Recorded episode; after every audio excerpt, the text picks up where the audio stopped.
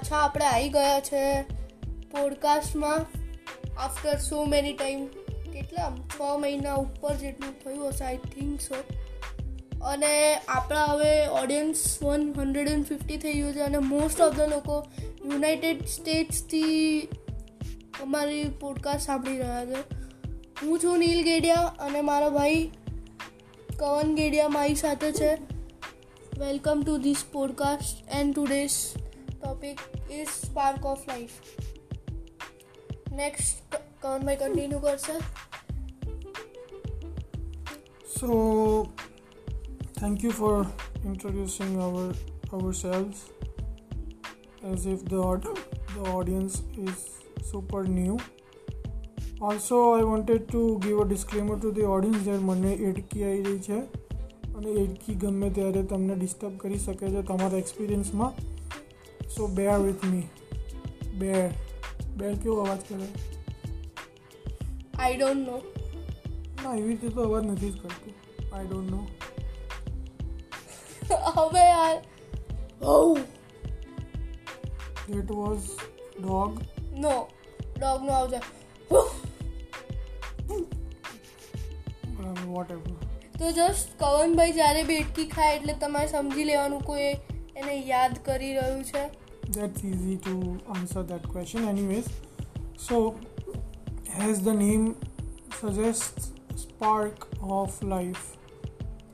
I really want everyone to think about these three words spark of life.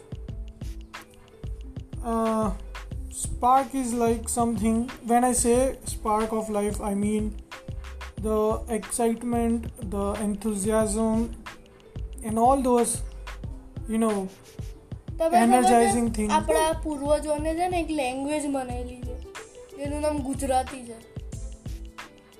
You should speak in it તાલિયા બજતી રહેની ચાહીએ ઓર સચ્ચો sarcasm પણ હવે એન્થુઝિયાઝમને શું કહેવાનું મારે? ગુજરાતીમાં. એક્સાઇટમેન્ટને શું કહેવાનું આતુરતા ના દેટ્સ ક્યુરિયોસિટી એટલે I don't want to mix my the meaning of what I am trying to say our podcast is anyway Gujarati English mix. Okay?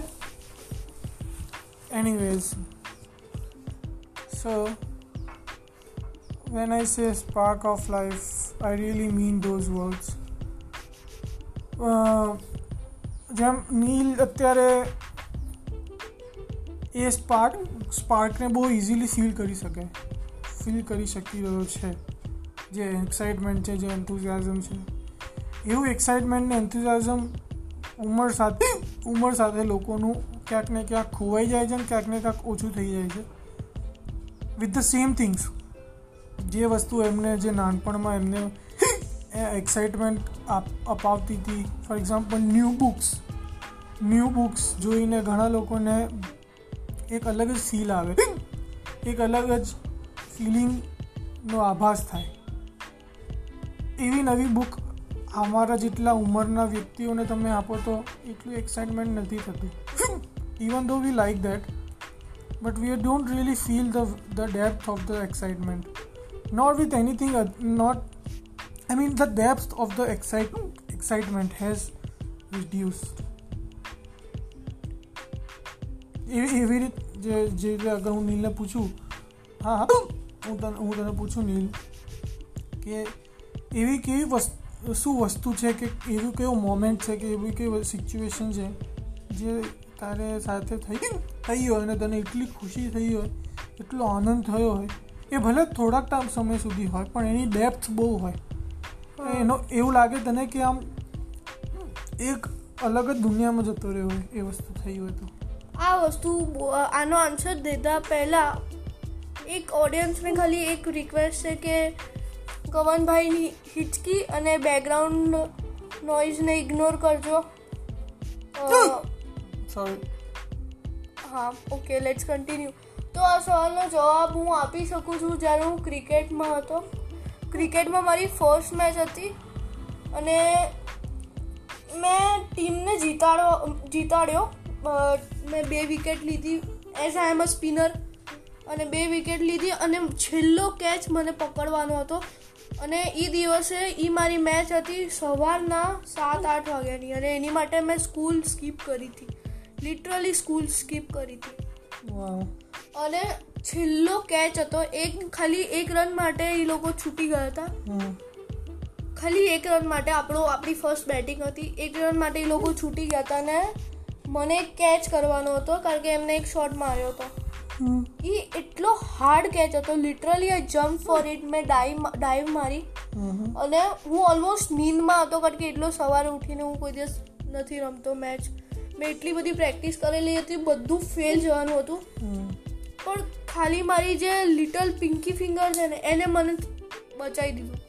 પણ પછી મને પિંકી ફિંગરમાં બહુ ખતરનાક ચોટ બી આવી પણ મને એટલી ખુશી થઈ ને હું લિટરલી રોવા મળ્યો ને મારી ટીમ મને બહુ જ ઓલું એપ્રિશિએશન આપતી હતી. એટલું મસ્ત મેચ હતી એવું લાગ્યું કે મેં અલગ- મોટું કામ કર્યું. એકદમ અલગ જ ફિલિંગ હશે એકદમ. Any depth no one can imagine for it એ જ્યારે તમારે ફીલ થાય ત્યારે ખબર પડે કે એટલું મસ્ત exactly so that is what I am trying to tell everyone કે થોડો સમય જશે ને તારી લાઈફમાં? લાઈક તું થોડો મોટો થઈશ ધીરે ધીરે. તો એ એક્સાઇટમેન્ટ ઓછી થવા લાગશે.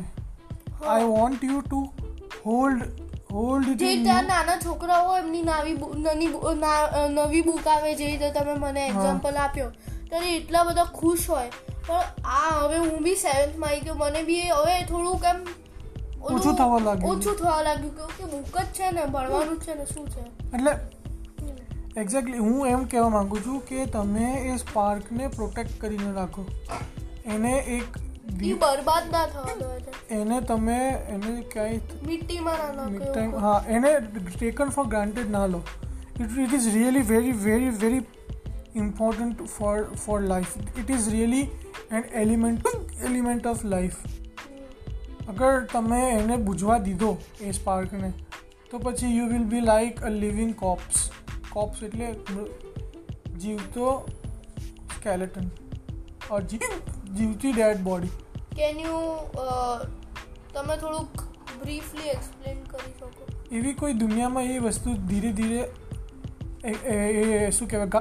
ગાયબ જ થવા લાગે છે કે જે તને એક્સાઇટમેન્ટ આપી શકે લેવલનું તો પછી તને લાઈફ જીવવાનો કોઈ મોટિવેશન જ નહીં ઈચ્છા જ મતલબ ઓલું નહીં થાય કે હવે યાર શું શું કરે આખું કંટાળી ગયો છું હા સેમ ટુ સેમ વસ્તુ થઈ રહી જે હાલત અત્યારે હસબન્ડની થાય છે. છે યા ઘણા લોકોની થાય છે. એમને ખબર જ નથી પડતી કે એ લોકોને શું શું એકચ્યુઅલી શું થઈ ગયું છે શું કરવું છે એમને. એમને એકદમ lost they are almost you know gone from the from their presence consciousness so I really want that ફ્યુચરમાં or or even if there is a spark તમારામાં ક્યાંય અંદર છુપાઈ ગયો છે એકદમ તમે, શું કહેવાય નોટિસ નથી કર્યો? તો એને નોટિસ કરવાનું ચાલુ કરો. યાદ કરો, તમે જ્યારે નાના હતા ત્યારે શું વસ્તુ તમને એવી ગમતી હતી? Try to find that out go in to the past memories see and try to feel that kind of excitement જે હમણાં નીલ, નીલે તમને કીધું કે એમની ક્રિકેટ મેચમાં એને આ વસ્તુ યાદ છે, એમને તમને યાદ કરાવી એને ફીલ ફરીથી એને થયું હશે. When he was describing the જે એ વસ્તુ ડિસ્ક્રાઇબ કરી રહ્યો હતો તો આપણા બધાને એને ફરીથી ફીલ થયું હશે થોડું એવું.